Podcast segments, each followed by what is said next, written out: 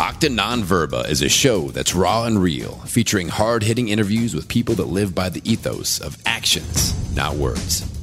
Marcus Aurelius Anderson is a TEDx speaker, best selling author, veteran, and leadership and mindset coach. With this show, you get to join Marcus as he goes inside the minds and experiences of the world's most successful warriors, leaders, entrepreneurs, and experts. With each episode, you're going to get the philosophies, concepts, tactics, and strategies these leaders use to turn adversity into victory. Live an extraordinary life based on actions, not words. Now, here's your host, Marcus Aurelius Anderson. Octa non verba is a Latin phrase that means actions, not words. If you want to know what somebody truly believes, don't listen to their words. Instead, observe their actions. I'm Marcus Aurelius Anderson, and my guest today truly embodies that phrase.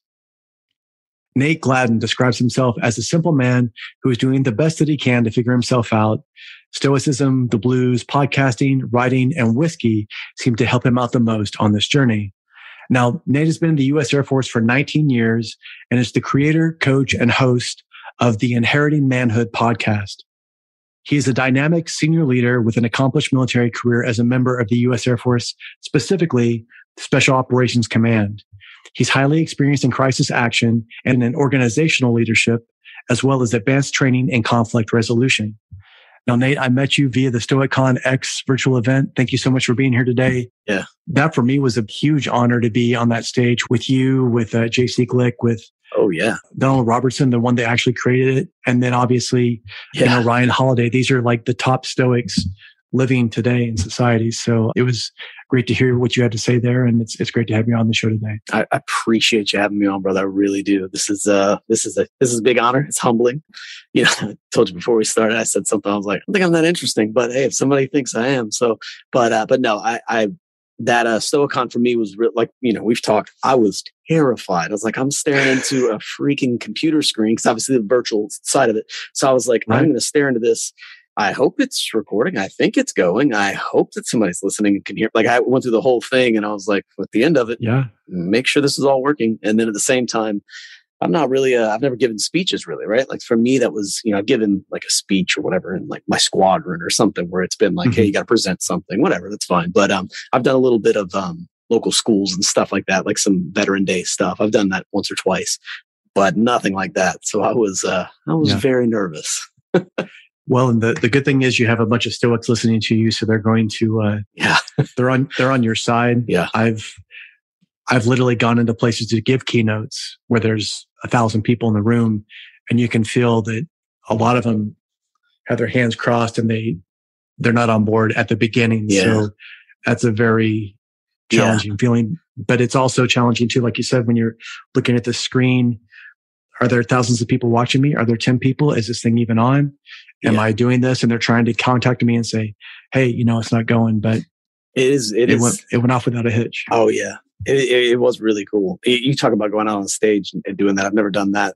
One of the unique things is like sitting back behind the scenes. So Katie, so my lovely, lovely uh, lady, uh, she's a speaker. She does amazing work. She does coaching and stuff like that. She's awesome. But I've gone and like sat in the back corner behind her, like like behind the curtain, and watched and like filmed, taking pictures, filmed all that kind of stuff. And it's it's a very unique thing to sit back to watch, like see somebody trying to present, but at the same time trying to read the audience. Right. And I've watched that and I was like, well, now this is different. Like I've been in the audience to see somebody. So that's, yeah. So eh, that walk out on stage in those lights is something, like I said, I'm not, I'm not used to that, but it was very unique to see the body language as it shifts, like you said, and you see it as it goes through right. that hour that 30 minutes or whatever the case may be. It's really, it's really unique to see.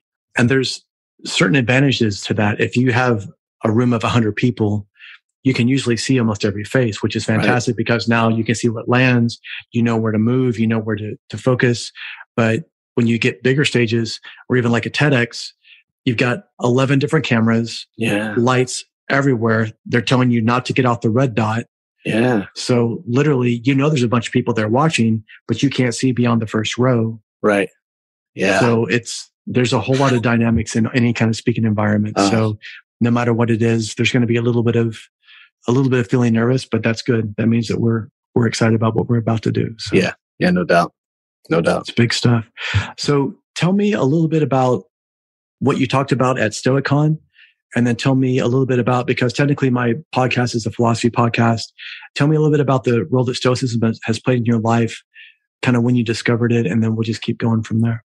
Yeah, well, you know, I kind of talked about it during Stoicon a little bit in the sense of right. like uh, kind of being introduced to Stoics. I think like everybody else, I'd of Stoicism early on, but didn't really, you know, say, you, you learn about philosophy in school, right? So they tell you about this philosophy and that philosophy, and you just try to pass the test. You're just trying to remember all the, you're like, wait, that one means this, and then that one, okay. And, you know, so you just try to figure out that math equation for that test, if you will. Right. Like a lot of people, that's kind of what I had. And then later on, whenever I got into the military is when I actually heard it. So you, uh, obviously being a former Army side of things, you would understand, you know, obviously tons of jumps have to happen, airborne, you know, schools, all that kind of stuff. So but the basic gist of how that all happened was we were down at Pope Airfield. So for anybody that doesn't, Fort Bragg would probably be a little bit more understandable for right. most people. So down in North Carolina, and there are quite a few drop zones and also landing zones. And to keep the story kind of condensed and short, basically, as a C-130 guy, I was I was still during my C-130 days. So you know, hauling butt down the uh, dirt airstrip.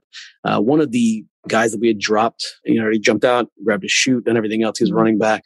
And they usually run obviously kind of like parallel with the, you know, the dirt strip, get around that. Once it's done, they clear them and everything else. And he just kind of had a brain snap and he turned to go across the runway.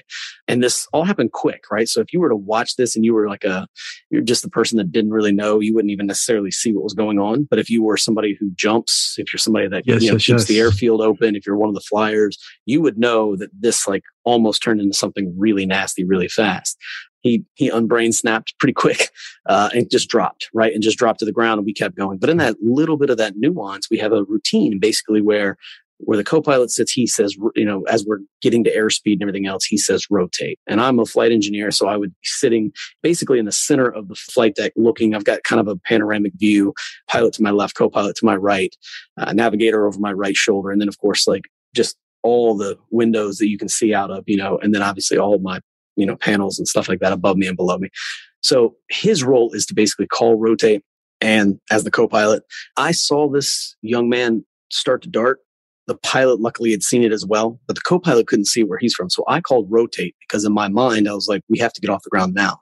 I called it about three knots fast, which it's not the end of the world. However, it's also not something you're supposed to do, right? It's not my job to call it and it was not the right speed. So of course the co-pilot now is angry, has no idea why this is happening. Like no idea why that's a thing that just that I just that I just screamed out loud, you know, not him. And in the middle of doing that, of course, we just the pilot waited a second, climbs off the whole nine, gets off the ground, does his job the way he's supposed to to control the you know control the situation. Yep. And basic gist, once we got off the ground, you know, we were of course like arguing anything else, and co-pilot's like, "Why are you yelling at me? Why are you doing this? Why are you doing that?" And like we're kind of just mad, and all at once the pilot just like the pilot's just like, "It's not the things that upset us, but our opinion about things." And I was like, "What?" Like there you go like we're we're just, we're in, un, under stress and why are we uh why are we doing this? Like why are we why are we upset about this? Anyways so in the in the process of or why are we saying this? And in the process of that it kind of like led us to later once we got everything done got back got cleaned up yeah. debriefed got to the bar. Yep. yeah got back to the yeah. bar after the debrief after all the other good stuff.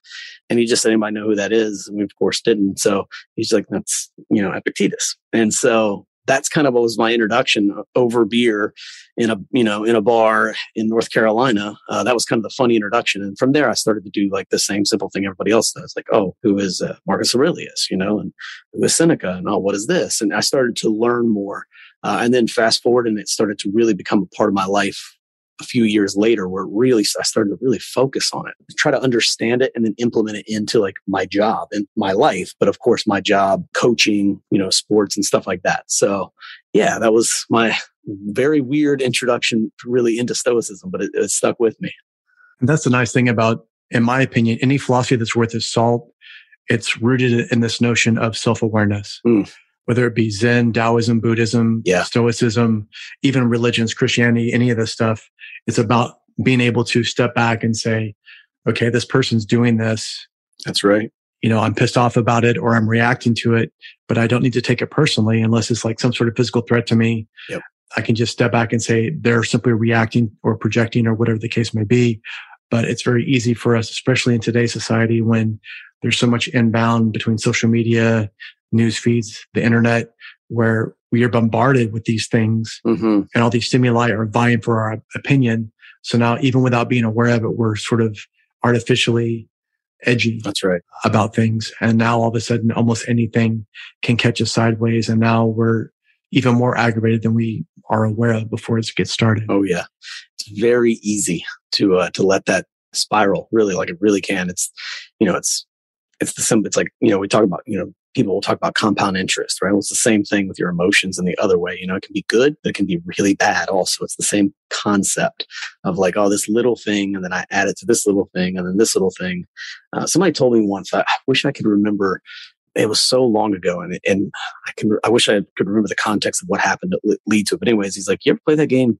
The game um, with the little parts? I can't even believe Tetris." He goes, "You ever played Hmm. Tetris?" I was like, "Yeah." He's like, "You know how whenever you start to place the positions and the, the blocks in the wrong spot, and it starts to pile up real quick." I was like, "Yeah." He's like, "That's life. Like that's what life does to you. Just it'll get there a lot faster than you realize, and it'll take you all the way to the end." Like I was like, "Oh." It was a silly way to say it, but at the same time, it makes total sense because it's a visual you know Right. stimulus that goes to that you can you can actually visualize what that would be and it, that stuck with me like don't let the stress be tetris pieces you know that kind of thing Yeah. And sometimes it's something as simple as just breathing, meditating, working out. All these things are very natural ways to not only get it out of your system, but turn that almost into a fuel, turn that into something that you can actually leverage to your advantage to help not only yourself, but the people around you in the process. Yeah. I think that people forget about that self awareness and then they also forget that that lack of self awareness again impacts the people around them, whether it be as a team leader, as a, as a husband, as a wife, as a, as a father, whatever. Mhm. So we have to always be aware of that because that gives, th- there's, there's much more gravity to all the stuff that we do if we take that kind of responsibility. And I know we're military guys, so we're big on taking responsibility. oh yeah Tell me, tell me a little bit about your podcast because I was, I had the honor of being on your podcast. We uh, had an interview yesterday, as a matter of fact. yeah Tell me a little bit about it. Tell me about the inception of it. What, what led you to, to do that work? so from a podcast standpoint i mean I, I think i'm like a lot of people i got into podcasts I actually got into them probably about 2013 ish somewhere like that i started Wow. to learn about them and um I didn't really realize at the time how important they would become to me, but I just started listening. Somebody told me about it and I was like, oh, what's a podcast? And they were like, yeah, that little purple button on your phone. I was like, what? And I pressed it and then I started like learning. I was like, what is this? And I just thought it was really cool. So, uh, so I started listening to them. You know, I'd throw them in when I was at work, you know, or whatever. Mhm. Like I'd, if I was sitting at the desk trying to get stuff done, I just toss something on. And a lot of it at that time was like sports podcasts and I just toss them on as good stuff during the day. So that's kind of where that happened. And so you fast forward many, many years later and I, and I kind of looked at it, I, you know, I wanted to sit down and I've always written, I've always done a lot of writing and stuff like that. Uh, you know, for me, like j- just doesn't really go anywhere but me. But I just, I was like, I, I want to try to do something. I, I didn't grasp mentorship when I was young. I felt very lost when it came to like having a good, strong r- male role model in my life. I was very, very lost. I looked towards the military to give me a lot of that. Military has wonderful things and awful things that, you know, like you know, that's like anything else you do. There's things that Right. like I go to work and I'm like, how is this a thing we do? Uh, but at the same time, I am a blessed man because of my time in the military. And I looked to the military to find male leadership, male mentors, you know, to, to find these things. I had my grandfather who is the only person I've ever considered a hero. Like everybody else, it's like I would place them all one row below him. He was, he's the best of all time for me. But that said, so you fast forward to the Inheriting Manhood podcast and basically at a certain point, I just, I was, I was talking to Katie and, uh, and I just said, you know, I want to start doing something. You know, I, I mentor these young men and women in the military and I mentor these young men and women who have coached in sports and, and I help with them, but like, I want to do something and I like podcasts. So I should do a podcast. And so, you know, a lot of them, uh, a lot of them are me talking, like they're just me by myself, which probably is why most people would turn them off and be like, oh boy. But uh, sometimes I, I just, I just sit there and I, I go over something. This is something I believe is pertinent that I think would be good for a young man or even a young woman to hear uh, and help them. Sometimes it's military based or athletic based. Uh, sometimes I just put my thoughts on paper and then I just read it out. Uh, and then as much as I can, I try to bring on people like yourself to be able to talk, to give their life experience, to give their perspective on things.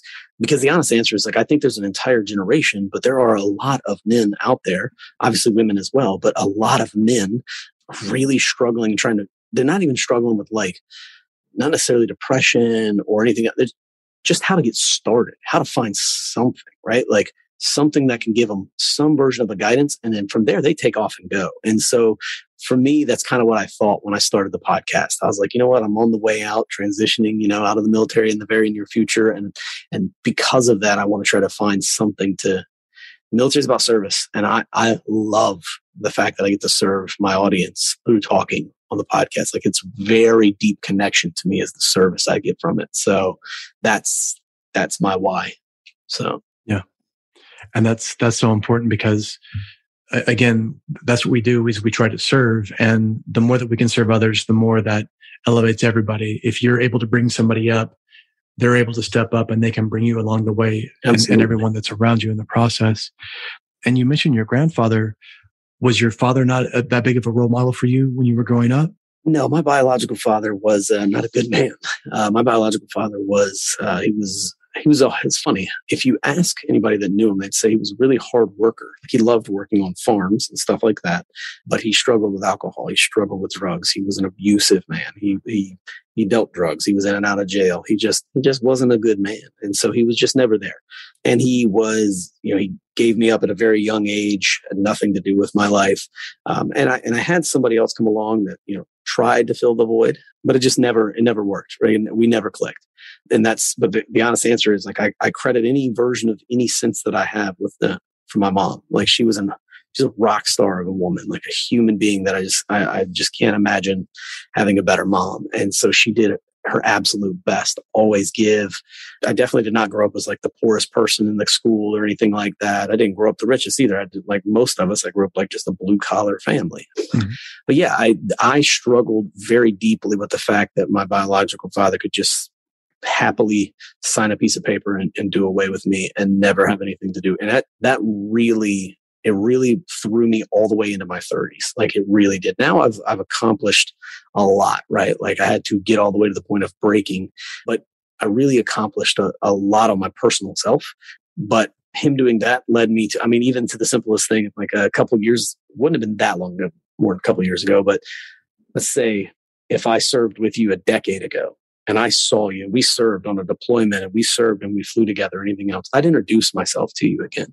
I would assume you would forget me. Why would you need to remember me? I'm an irrelevant human.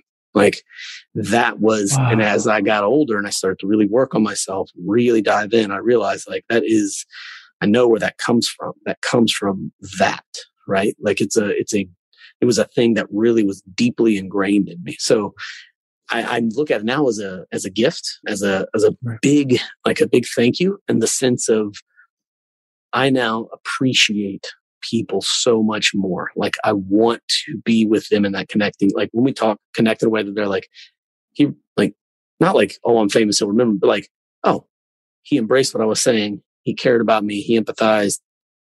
Okay, awesome he'll remember me in the future or something to that effect. Like, oh, okay. So I, I take a deep connection whenever I spend time with people uh, and serve with them, especially obviously, or coach them uh, because of that. And that's where that, that's really where that comes from for me. Wow. That's, that's heavy. That's a big blocker for a lot of people. It's, it, it's a nasty one. It'll get you. So how were you dealing with that until recently when you were able to kind of unpack it? Were you overcompensating? Were you going the other direction? Because for so many people, if they have an alcoholic father or mother or any family member for that matter, they do one of two things. They either go towards that because that's the norm, right? Or they rail against it because they desperately don't want to be like that. Yeah. Where where were you at? What made you take the the path that you did as opposed to falling down into that weakness? I just worked hard. And that's like, you know, you talk about the workaholic. I fell into that category and I used it in a productive way for the things I was doing, but in a negative way for me. I just looked at it like, right, okay, all I know is this. If I go to, when I was a kid, if I go to practice and I work as hard as I can on the sports team, the coach will accept me for that. Okay, so I'm going to work twice as hard as everybody else. When I went in the military, I was like, what do they want me to do here? well, if they tell me to do this and I go out and do it, then they're okay and they like to keep me around. So they'll keep me around. So if I just work harder than this guy and, and not like even like a step on anybody, just a, right. hey, whatever, like no matter what they give me, like if they tell me that we have to do this, I'm going to do that times 10.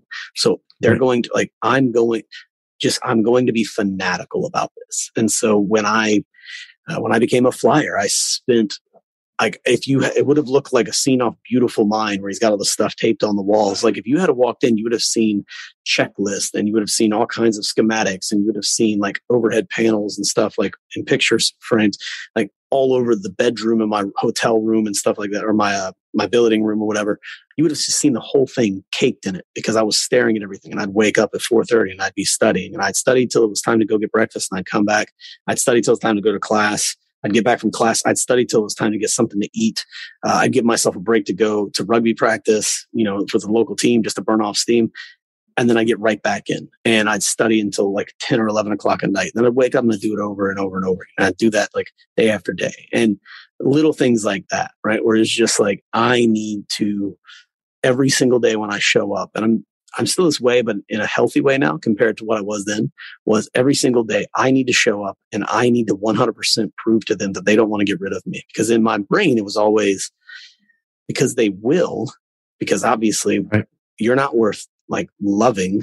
So you right. don't matter. It's a male dominated organization, the military. So the males out here can easily toss me aside. So I need to work hard for them. So it was always, that thing. That's that's how I punished myself. But it's also funny enough, it's probably what's like helped me throughout my career. But it but it really was the thing that that it punished me for a long time. So yeah, that's how I handled it. So well, and it your story is is not that different than a lot of people now, right? In saying that for you, you were able to take that part of your father. Maybe the only positive thing that you could see in him yeah. was the work ethic. Yep. And you internalized it. Maybe it was fear based. Maybe it was anxiety ridden.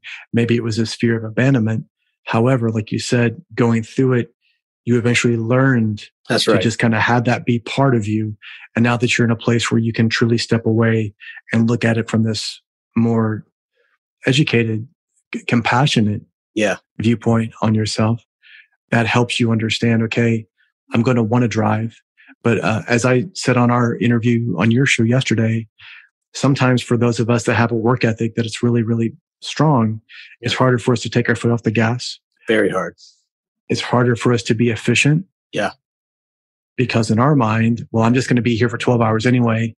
I don't need to worry about trying to just squeeze these 12 hours into three hours. That's right. But sometimes that gives us that intellectual laziness. Sometimes we're like, well, I'm just going to keep going over this. Well, maybe there's an easier way to do it. Maybe there's a faster way to do it.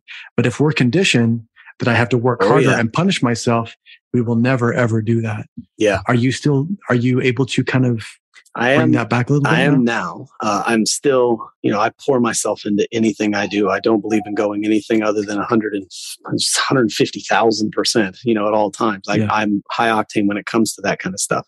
But I've definitely learned over the time. You know, it's funny you say that. Yesterday I went to the gym. You know, we talked about this yesterday. We recorded. And then I went to the gym and I worked hard. I actually had to send a message to. I actually had to send a message to um, to a commander, right? So to not my commander now, but where I'm getting ready to go. I already know him. We'd flown together in the past, everything else. I'm getting ready to go there. And that'll be the last assignment. I'll be, you know, off and running into the, into the civilian world, but I'm going out the way I want. So, so I'm going to go to that squadron. So I said something. I was like, oh yeah, this paperwork, you know how this goes. You process to a new base. There's a bunch of paperwork goes in, goes in into play with it. And, um, I sent a message. I was like, yep, waiting on this piece of paperwork. All I got left. Really looking forward to getting there. Like, hope I can hope I can make you guys proud, right? Like that kind of thing. It's just kind of a standard thing you'd say to a you know a guy that you're going to go work for or whatever, you know. But I sat there. I remember this. I sat down, like I was sitting on the bench press, and I was just like doing like a couple warm up bench press things before I went into my workout. And I was just sitting there, and I sat on the edge of the bench, and I was like, "Oh no, what if I'm a failure now?" Because I used to fly with him right? And i was just like what if i'm a failure now? What if what if now is when i actually fail and i go out and he thinks i'm pathetic? Like that thought the old me came back in. It's a, it's not just it's people think these things right? But like right. but i almost let that take me to a poisonous place. And instead i was like no, you know how to work and he knows you. And, you, and I, like, I got myself back out of it and I focused on that while I was in my workout of making sure that like I didn't allow myself to go down what used to would have been like, that would have been, that would have thought would have been in my mind. And for however many years going forward, I, until that man retired or I retired, I would be trying to kill myself physically to make sure I got everything done. Like it was not uncommon for me to go in, you know, be in the squadron 06 and not leave till 2300 at night. And that was because there could be something that could be done. So I better be there in case it needs to be done. And that was who I was.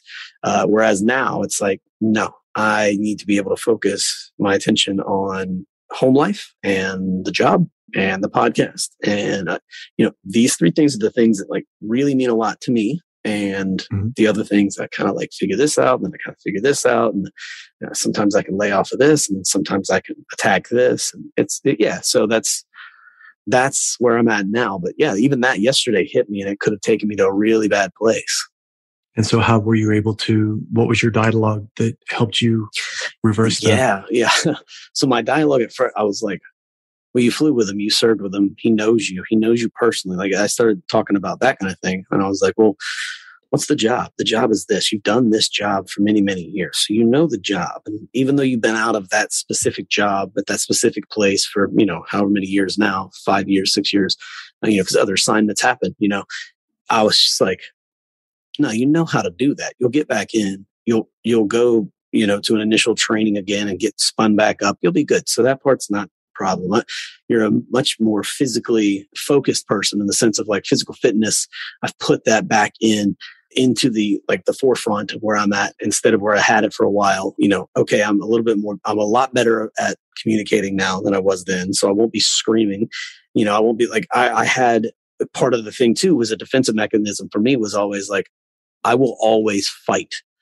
Like if you want to fight, I will fight.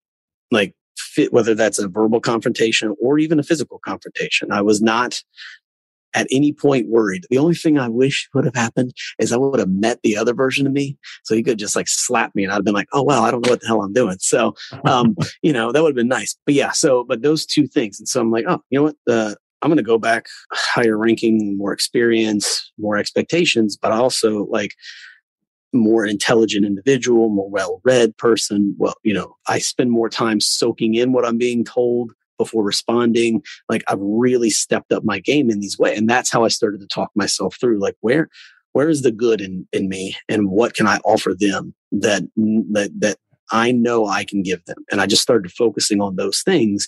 And over an hour, I worked myself through that to where I was like, okay, I am ready to go. Like, I cannot wait for that to happen now. Like, that kind of thing happened over a one hour period that could have turned into years of me continuing to fight and spiral out of control.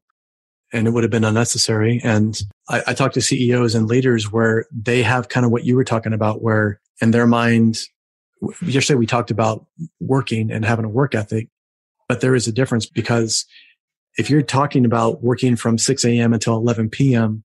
because something needs to be done, you and I understand now at this level that that means that you're not leading properly. That's right. That's exactly That means right. you're not, you're not delegating, you're not creating more leaders. Or what I see at some of these multi-million dollar companies, they don't trust their people enough because it's a control issue. Yep. That's right. And now, even though they spent a lot of money getting this person headhunted into this position, they're still trying to be the bottleneck because they want to feel valued. They want to feel like they mean something. They want to feel like what they say really adds the stamp of approval when they don't understand that, again, especially the level that you're at as well, at this high level, it's good to get on the ground once in a while with the troops, so to speak but you can't live there because if you're doing that, you can't do your job. That's right. It's impossible for you to take your hands off the wheel on the ship, walk around down below deck to see what's going on, run, you know, run the, the rocks. So it's so important. And then also what you're talking about as a civilian, when you transition, you'll see how unsustainable that is. Yeah. Which I know that you already know that, but oh, yeah. sometimes we don't under, sometimes we don't think it's that big of a deal. When I came out, like I was only in for like four years, but when I came out, the amount of just the, the people that wouldn't even show up to work on time, I'm like, how hard is that? Oh, that, yeah. right? Or the people that don't have the right uniform. I mean, in the military, like that is the bare minimum. You're in uniform. Everybody's here. You're there five minutes early at least. Absolutely. And then to go into the civilian sector where you have a person that, like, I remember a young punk kid pulled right out in front of me the first day I got out when I'm on my way to go to this gym to, to enroll, pulls out in front of me, slams on his brakes, goes into a gas station, no signal, not paying attention. I could literally see the phone in his hand mm-hmm. as he's doing that. And I followed him for a second and I pulled my car over in the gas station and I had to sit there for a second and I was like, no, it's not my job to, to tighten this kid up. It's not my job to try to square this kid away. Right. But that, that leader in me, you know, it's like Corporal Anderson was going to come out and let this kid know what was going on. But it's like, that's not my job. He's not going to take it well. And frankly, it's going to scare him, which some people might think, oh, that might be a good thing. It's like, no, in today's day and age, you don't know. You don't know what that may do to him or that That's if right. his friend has, is scared or if they have a weapon or if I, it escalates and all of a sudden now this thing that I could have easily just driven around mm-hmm. instead, now I let it escalate into something even bigger. Now your ego gets, yeah, pulls you in your ego pulls you in thinking that you have all the answers to fix that. You know, like that's, and you may, you may, but, but it's also that person, right? Does that person want to receive that message? Because if they don't want to receive it, it doesn't matter how you say it. You could, you could read it, you could write it, you could sing it, you could beat it into them. It doesn't matter. It's not going to work. If they're not ready to receive the message, it's not going to work. That's one of the hardest things that I've ever had to learn is like just you, you may actually have an answer that will give them a the the actual result they want. But if they don't want to hear it, they're not going to hear it. And that's one of the, one of the hardest things for me to learn, but one of the best things I've learned over time. Is like try to focus on getting them to the point where they are hunting down answers. And if you can get them there, then it may not even be you, but like they are actively seeking out answers. They will find it. Like they will find a way to do it. Yeah. I hear coaches that are like, you know, my client won't do what I want, or you can lead a horse to water, but you can't make him drink. It's like, it's not your job. Your job is to make the horse thirsty so that they run towards this knowledge that you're providing them. But until they are thirsty, you have to remind them of that thirst. You, because without that, they're never going to go there. And it's, um, frankly, if you're a coach and you have people that are not doing what you're telling them to do, one, you're either not coaching them properly or two, they're just not the right client for you, or three, you're not charging them enough. Double your prices and see how much more they take your advice to heart, right? I coached a team one time and I made like, I coached a, a I've coached rugby teams and soccer teams and stuff like that. And uh, in, in basketball teams over the years, just for fun, you know, whenever I go somewhere, I'll try to like throw that in as a side thing just to, just to do. But I was coaching this rugby team and I basically told them, I was like, all right, you guys want to play? Here's the deal. So you're not touching the ball. Like I'm not required to let you touch the ball. But it was at this college that didn't, and this is, this is, this was a weird concept for me. Obviously being in the military, you'd understand this one also. There was no cut policy, right? In my mind, I was like, well, that doesn't make any sense. Like they're like, well, technically this is rugby in most colleges is a club sport, right? So even though, even if your team is great, even if they play the highest levels, it's still maybe considered a club sport, not a, of NCAA sanctioned sport. So it's, everything's taken care of by the school, all that kind of stuff, right? So it is, it's still at that level. So they're like, oh, we don't have cut policies for our club programs. And I'm like, okay, but people can quit, right? And they're like, yeah. And I was like, all right. So I walked out on like day one and I was like, I can't cut any of you. Like literally all of you have a spot on this team. So you're not going to get the ball basically for the first week, maybe the first two weeks. You're not even going to see it. Like you're just going to run. You're just going to run like a lot and hit a lot. And at the end of that, like I was able to weed out all the people that would have quit, you know, that would have cut, right? Like, or, or even worse, maybe one or two of them would have snuck through. And then I would have cut somebody who was really willing to get after it. So instead I ended up with a team of like hardworking, motivated individuals. And whether they were athletes or not was a different thing. I could teach them the sport later, but I wanted the people with the will to be there, like the desire to fight through it. And that was, I look at it now and I think if I ever like go back into coaching, I'll never have a cut policy. I'd be like, hmm, there's no cut policy you just will not receive this ball and will not enjoy this, the fruits of this. Like if I have to go three weeks into the season and we get beat by 100 points, I'm okay with that. But there's there's some of you who need to quit, and I'm going to make sure that happens, and not in a not in a malicious way, in a you need to look at yourself in the mirror and decide if you want it way. And if like rugby's a physical sport, right? If you don't like contact, you don't need to be there. So by me putting you through physical uh, training, you're going to learn that you should go away and that's okay. Go find the other thing. You're probably a phenomenal athlete. You just don't need to be playing a contact sport and that's okay. Go do something else. All good. Yeah, you don't have to be our scrum half. That's fine. We we don't need you. There's going to be somebody else that wants that. And like you said, once they have the will, that's more important because you can't really teach that. Skill we can always teach. You can always teach the thorough pass. You can always teach those things. And they can drill that if they have the will. But without that, everybody thinks we talked about it on our interview yesterday on your show about mm-hmm. how I there were younger guys when I was in infantry school that studs, natural, you know, five and a half minute miles, just crushing it. But when you put them in an environment where they weren't the top dog, where you're asking them to learn something under duress in the heat of it, and there's stakes and there's real adversity, now they're like, oh shit, I've, I've never, I'm not used to this. And now again, they're holding back. And now that's what gets men killed, that hesitation, right? So it's, it's so important to have that pain and discomfort are the best teachers for, for better or for worse. And that's the reality. So absolutely. It 100% is.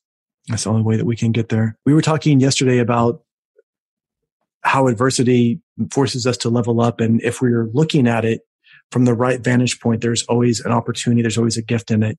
Can you tell us about an adversity that you went through in your life that at the time you were like, why did this happen to me? How am I going to get through this? I'm never going to be the same on the other side of this thing.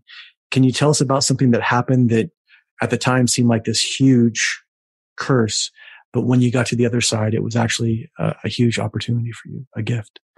Yeah, I can actually tell you Here's the funny thing. One happened whenever I was a teenage, you know, teenage time frame, but it, it didn't surface. I guess I should, it didn't bubble over until I was older. And then when I did, because of another one, it forced me to deal with that one and it forced me to deal with my father. So the irony is that both of these things happened later. So in, oh gosh, it's been a while ago now, but in my mid thirties, somewhere in that time frame, it's bad that I don't remember, but I just can't remember. But I came home from a deployment like so many guys have to find out that my now ex-wife was having a, a very long uh, affair and was pregnant with another man's child. And so oh, you can God. only imagine how that goes, right? And that caused a lot. The irony in it is that it's funny. I, I look back on it now. That was a very traumatic time, like to deal with that coming back. It, it just, it was a really rough thing to deal with. Um, yeah. There, but having said that, it when I look back on it now, I'm like, oh, you know, I got that. Like that was like I got through that one. Like I got through that. Um, it did change me. It changed the way I looked at certain things. It taught me a lot of great things, but it forced me because I almost instantly. So because she was pregnant with another man's child, I was like, I don't know what to do. I have to take care of this child. I, my brain was like broken. It was like, it's my responsibility to take care of this child because if not, I look just like my dad did, right? Mm. Literally not my job to take care of this child, not my responsibility, but my brain was so broken. And so, but what happened for me was because I'd never dealt with you know, my dad doing that. And I'd never dealt with being molested as a, as a young man or teenage mm. age time frame, you know, that young teenage time frame. Because I hadn't dealt with that, I literally just pushed him away and just fought through all that and not told anybody, never told anyone. I let that fester for a very long time a very long time. It was a couple of years ago when I started going to the gym actively. I used to be in very good shape. I'd run, I'd do this, I'd do everything outside or I'd do whatever in my house. But I never went to the gym. I didn't want to be around it because the individual who molested me was a very strong, powerful, fit person, right? So for me, I was like, oh, all those people are bad people. Screw them. I didn't want to be around them. So I, I, would do, I'd go out and like run in the snow or like kill myself in the middle of the Dow station in Arizona. It'd be, you know, August and it'd be two in the afternoon and I'd be working out outside but like to me, that was okay because at least I didn't have to go into the gym. So I didn't like to go to the gym. Things like that that I didn't even realize were happening. And then I got older. When that happened, all of that like came rushing forward. So almost not immediately, but pretty damn quick, the affair didn't become the problem. It was the fact that now I was sitting in a house trying to figure out how to deal with these demons that I had not coped with, I had not dealt with. Uh, I could I could do my job, I could do all these other things.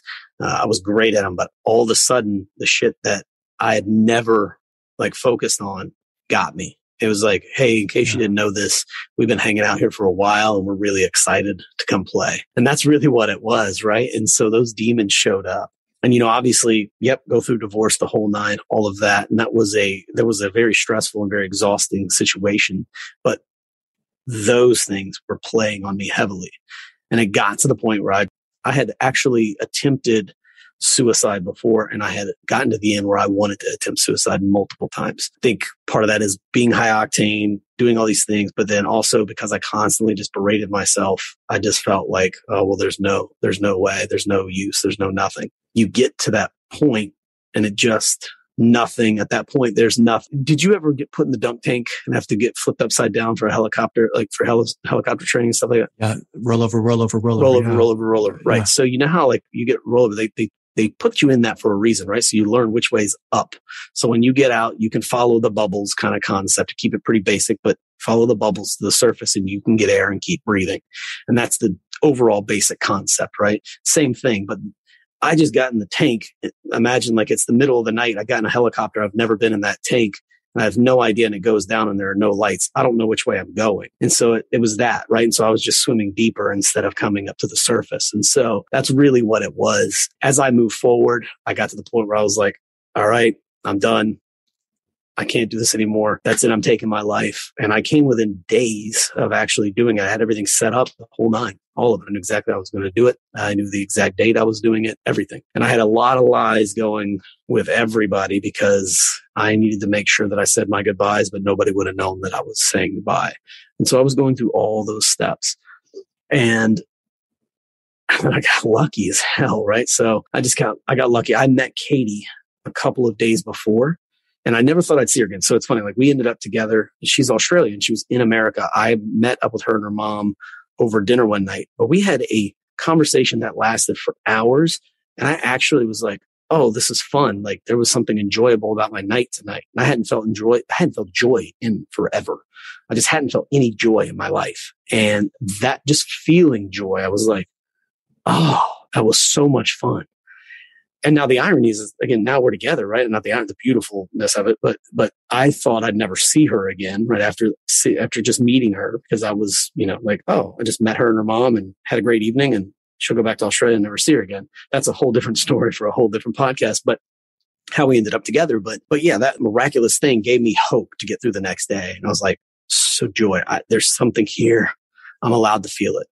I need to keep going for that and keep trying to find that and not be not be ashamed to feel happiness and started pushing towards it, started going towards it, started attacking it, started focusing on my diet, on my running, on, on my sleeping, on my communicate, on, on everything. I just, I, I'm, I just stripped back everything. And there's still things that I'm, that I have to like work on, but that's life, you know, and that's part of the process. But it took all of that to really go back and then to like look back and, and especially like being molested and then really all of that started to come up. So then I had to actually go through that. And I had to start, like, started, I had pre- suppressed that so far down that I didn't even realize it was a thing almost. And then it was when that started to come back up, it started to come back up with a vengeance. And I started to dream nightmares basically of that. Like all of that started to come back. And it, so I had to work my way through everything go, all right, let's go back to the beginning. I was not a, I was the, I was a human being and another human being did not find value in me. Okay. All right. That sucks. But I did not do that. He, he chose to do that. I have to get through this with my father, right? Okay. I did not molest me. Somebody else did. They did make me a victim in that moment. And I'm not one now. Like literally, this sounds harsh. And I've, I've talked to people, they don't like this, but I to, I've told them like it, like when the vic- when it ha- stops, you're you're a victim of those circumstances. But you now at that point get to start choosing whether you want to be a victim or not. Now that is not an easy thing when we're talking about molestation, um, but it is real. You at that point get to start the process of trying to take back the power that that person has has over you, uh, and you get to start feeling that. And it's again, I waited way too long, but once I started focusing on it, I got it. I was like, okay, I control this now. I get to, I get to attack this. I get to be a better person for this. Like I, so all these things started to happen. It's all these happen and you couple this with stoicism and reading a lot about stoicism. Like you, I started to learn my brain. I'm not a, I'm not a I'm not a brain doctor, uh, but uh, but I started to learn my brain. I really started to understand my emotions. I started to realize like it's okay that I like that I feel anger because that's a completely natural thing to feel. But how I express that anger is one thousand percent my choice. Same thing with joy. Same thing with like every single emotion, love, like despair, all of it, everything. It's you're going to feel that thing. You're going to feel it. You're a human being what you do with that feeling, how you handle and, and come through it, process and, and use that is 1000% up to you. That is a horribly hard thing to do sometimes, but the honest answer is no matter the scenario, that will, that is always the thing is it, it is your choice. So man, that's powerful. And there's so much in everything that he just said in the story anybody that I've ever met in the military, anybody that I've ever met that's been through Ranger school, SEAL training, even infantry school, and I'm talking kind of about suicide or thinking of suicide, understand that just tell yourself, I just need to get through today. I just need to make it to lunch. 100%. My squad leader told me that when he was trying out for certain things, he would just say, I'll quit tomorrow. Absolutely. And that's what it was. So he gave everything. And for you talking about meeting Katie? Yeah, Katie, yeah. Meeting Katie. The the beauty of that was you were able to be truly your entire self because you didn't think you're going to see her. I really didn't. After that. And so she got to see who you really were. Yeah. Which also kind of ferreted out who you really were right. underneath all of this pressure, underneath all this unresolved trauma. And let's talk about that. I mean, girls are raised a certain way. Yeah. You know, you act like a lady. Men, boys, as we are raised, we're raised in this. Oh, they're fighting. Boys will be boys. Yeah. So you have that for, for men, it's like this overt depression where we act out to a female. It's covert depression. Mm-hmm. So that's why girls, if they commit suicide, it's usually between the ages of 16 and 21, very high risk. Mm-hmm. And usually they do something that's like take pills, or even if they're doing something to deal with their stress, it's an eating disorder. It's cutting themselves in a very, very subdued way because that's what they were taught to do. So to them, unresolved trauma looks like maybe promiscuity, maybe yeah. fear, maybe, maybe alcoholism, but they want to keep it quiet.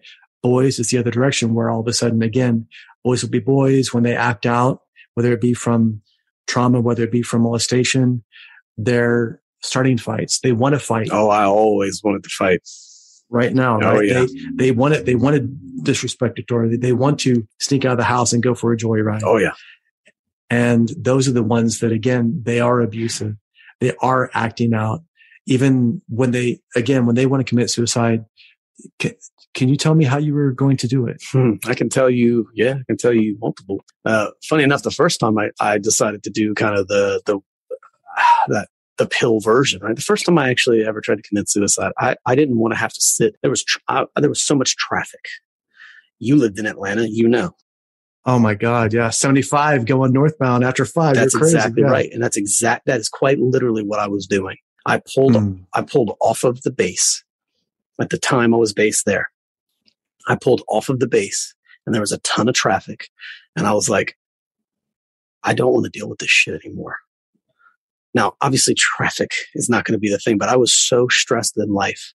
And the irony is at the time I had I'd come off of an injury not that long before that, and I had a prescription for Vicodin and everything else. They get it, like I usually have 800 milligram Motrin because that's what they give us, Ranger candy as they like to call it. Yeah. But, Yeah. but the Yeah. honest answer is like at that point they were like, "Hey, no, you need this." So like I had I had Vicodin, and I had a whole bottle of of that kind of stuff that I'd been going through, right? And I was down to my last couple. So I had a couple of those and I had a shit ton of Tylenol and I just went to a hotel and checked in. I was like, Hey, uh, yeah, I'm not going to make it home. So I'm just going to do this because that traffic sucks.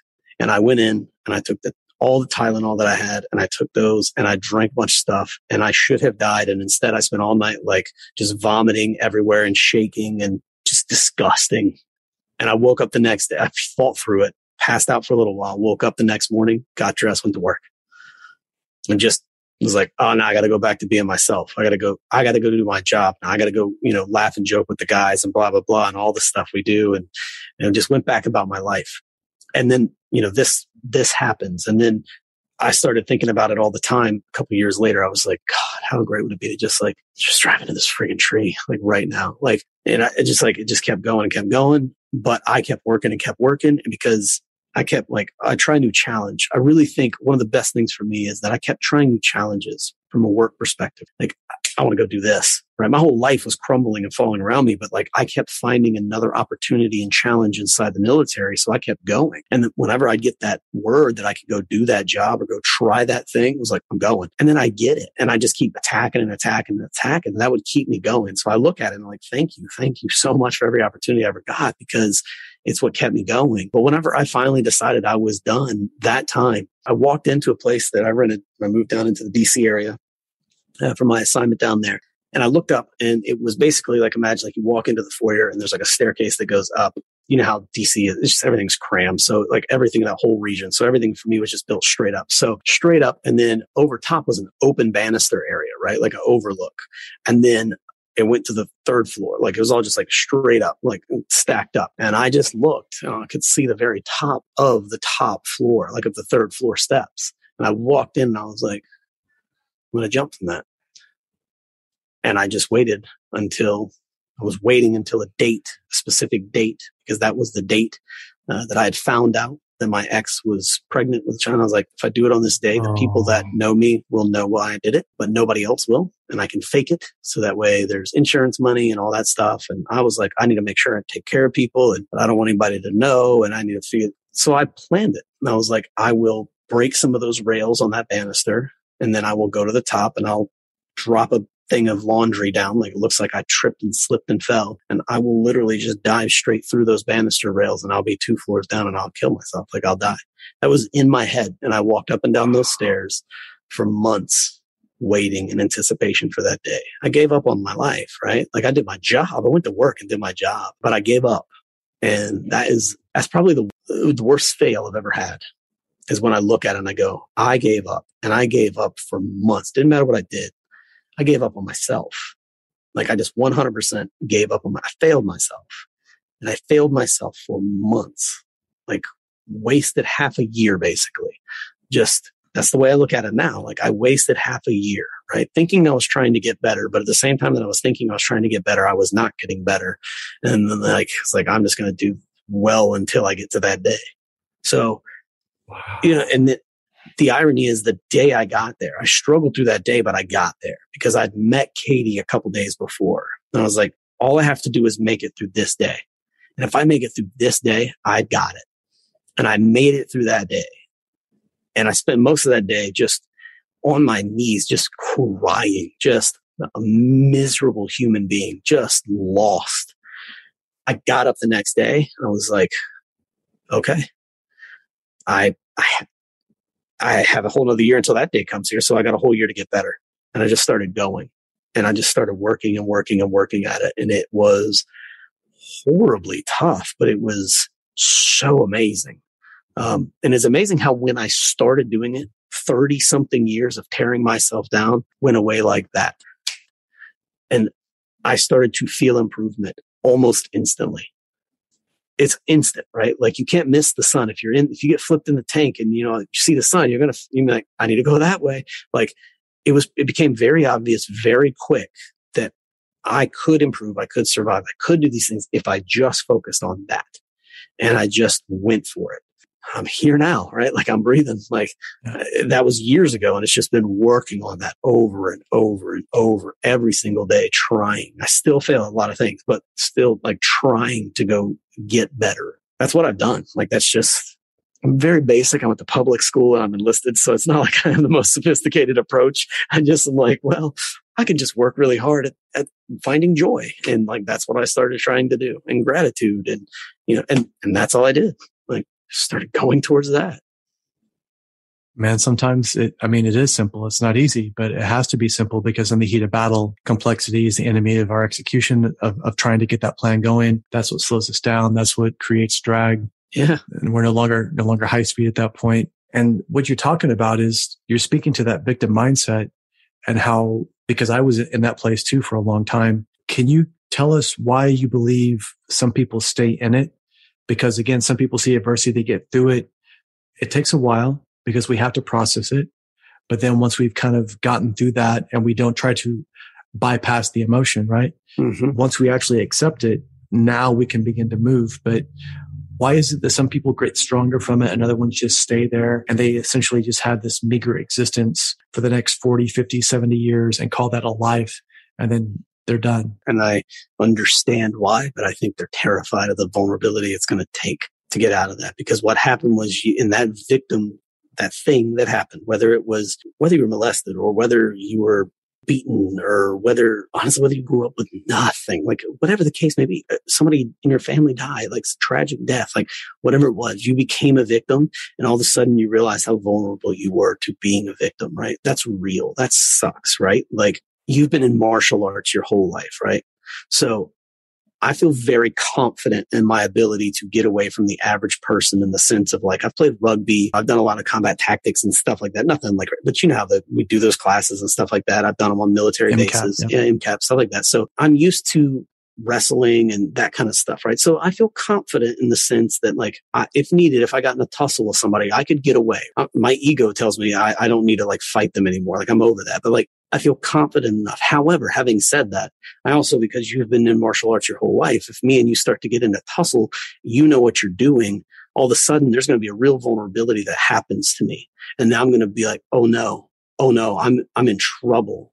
And that's going to be real, right? So instead of what I think what happens is instead of people going back out on the mat of life and being like, well, I'm probably going to get my ass handed to me for a very long time but I'm going to stick with this so I can learn how to get through this so I can work on it. I think what happened, I know what happens because it did it to me for a long time. I was like, I'm not going to be that vulnerable ever again. And what happens is you find comfort in all that pain. You find comfort in that like fear. You find comfort as messed up as that sounds. You're like, well, I don't know what the hell everything else is. And I know how awful this is and it's awful but it's my awful. And if I stay here, then it's, there's that. Then there is a false victimhood, right? And I, I will say this because I tell pe- young people this, especially. I say, listen, when you're making some shit up to just try to act like a victim, that's even worse because you're on purpose trying to become a victim. There are real people that go through real things that don't have time to deal with the, th- the falsehoods that you're like you're trying to just manipulate in your brain. Like life can be really tough sometimes and you got to fight through it, but that doesn't make you a victim. That just makes you a human. Same thing on the victim side. Like you have to be vulnerable now. You're going to have to do the work to fix yourself. You can look for people to help you. You can have guides. You can have mentors. You can have preachers and you can have spouses and best friends. You can have all those things, but like you have to be the one to actually do it. And if you're not willing to be vulnerable with the fact that at a moment in time, you're proven weak, right? Like in some version of life, like, cause that, that's the way to look at it, right? Like I fell prey to a person because I was a weak person, because I was young. I was an easy target. Got it. Okay. This happened. Gotta get past it, man. Like you gotta, you gotta, you gotta be vulnerable and become a better man. And I just started working at that. And I think that's what people want to do. So, but yeah, you got to get back out on those mats and that, that concept take a lot of beatings. So, like, but you'll get there. Like, and I, I, said this yesterday. There's there's the difference between the victim and the casualty. Mm-hmm. And we will all be broken by adversity. We will all be victimized by something at some point in our life if we haven't yet. But again, like you said, do we choose to stay down that's or do right. we choose to get stronger in that part where we were broken? And that's Henry Rollins has a comment where he says that scar tissue on your skin is actually stronger. Mm because it, it becomes more resilient. So we have to decide, am I going to allow this to be the thing that makes me stronger? Mm-hmm. Am I going to choose to embrace this? And the thing is, oftentimes we don't embrace it once. That's right. Oftentimes it's multiple, multiple times. It's just like layers of, of pain. It's just like trying to learn a skill set. And for so many of us, when we're close to adversity and that's the thing that hurt us, we want to get away from it as quickly as we can and put as much distance between us. But if we have the courage to stay close while it's open or the courage to reopen it because it hasn't healed. That's right. We can find out what's in there. We can find out what we continually get tripped on, what we're continually being victimized by, or again, the devil we know, right? Oh, well, this sucks, but at least I know what this victim mentality feels like. At least I had this identity. And now that's the person that surrounds themselves with more people that corroborate that belief, that encourage the behavior, that point that thing out to them. And then those are the people that are victimized and they can't wait to be victimized by anything. They're victimized by your opinion, Yep. your appearance, your freedom of speech, the way that you voted, the way that you didn't vote, the way that you didn't speak, the way that you hold yourself. And again, that's a projection of them, That's right. not you. So again, what is it? It's not the event, but it's the way that we think of it, the, the meaning that we assign to it. And that goes perfectly into your Epictetus quote. So Yeah. Yeah. Absolutely. That's exactly right. It's our opinion of it. Like it's so true. That's life. That's good communication. You don't know what the conversation will hold. You just allow it to go wherever. But I, I think for people to hear that too is like understand that like I'm a 40 year old man who has been through the things that I've been through that I that, like I know the things I've been through, right? So that's what I've been through. I've been through the things you've been through and we've all done our own thing. But even now, like I don't talk about it every day, right? So like for me, like that is a very terrifying thing to talk about, but it also is immediately healing. It's healing. And a big part of that too, and this is important for somebody. So if there's a young man, especially that's listening to this and has gone through that, like that one of this kind of uh, things and this feel these emotions, you are a, a grown man and I'm a grown man. We are having a conversation right now. And we are looking at each other. Obviously people are listening to us, but like we are able to look at each other. I've just sat here and said, these are the moments that I felt weak as a man these are the ways that I felt expendable as a man, that, that, I felt like I could be laughed at or humiliated or insulted or be bashed. And you as a man sat there and accepted me for who I am now and me for what I've gone through and embraced that. And that for me, that is a very healing thing, right? Like, so to be terrified of it and to hide from the truth of it for years, like decades, and then to turn around and to, if asked, open up about it and then to be accepted by that person, like whether they accept me or not, but like to have that is healing, but to endure that pain of talking about it, but not in a victim way, but in a, I'm going to heal from this conversation way is a massive thing. And so for young women also, but young men, mm, I'm a man, so that's what I know. So, but young men, like you have to talk, understand that that person may not feel comfortable with you talking about it because they may not be comfortable with it but that may be because they don't know any better, right? Like they're going to try their best, but you need to start talking to somebody to start to heal because it won't go, it won't get better. It won't get better. You have to, you have to work on it. So here I am 40 healing from things that happened when I was a little kid. And I think that's a beautiful thing that people can, they can find in their own vulnerability. Well, the beauty of it is you're turning this into something that you having the courage to share your story will help others heal. It will embolden them to be courageous in this endeavor themselves. Again, it doesn't happen overnight. You don't just talk about it once or think about it once or think about talking about it to somebody once and then it's all good. It, it does take multiple exposures, but just like anything in life, this is a process. This is a practice. This is like meditation. This is like the practice of being present, the practice of of nutrition, the practice of communication, working out, whatever. We're never going to get to a place where it's like, yep, I think I'm good like you said, even today, even me, like I still have numbness from the middle of my arms to my hands and the middle of my shins to my feet. Mm. But I'm grateful for that because that tethers me Mm. to that adversity. So I will never forget that. I never forget what it felt like to be in that place. And so in a lot of ways, that's why I am pushing myself physically because when that was taken from me, I was like, God, I could have done so much more. And you're doing the same thing with your story, your origin of where you came from, leading to the military, being able to see what that does. And guess what? Now you have this really powerful capacity to see when there's toxicity Mhm. In masculinity or in leadership or any of this stuff because you've been, you've been party to it. You've been a victim to it. Yeah. So when you see that, and then what else happens when you see somebody that reacts in a certain manner, you're like, something's happened to that person. I'm not sure exactly what it was with physical, emotional, sexual, whatever, but you can at least recognize that. That's right. And just like they say, you know, skill recognizes skill, you know, game recognizes game. It's the same thing with these kind of things. So, but that started with your ability to have that presence, have self awareness, not beat yourself up unnecessarily. It's like, yeah, of course, none of us are perfect. We all have warts and all, but that acceptance is the beginning of us being able to heal not only ourselves, but the rest of the people around us. Yeah, absolutely. Yeah. Nate, Nate Gladden, Fantastic. Thank you so much for being here, my friend. Where can our listeners learn more about you? Where can they go support you? Where can they find out more about what you're up to, the podcast, everything you've got going?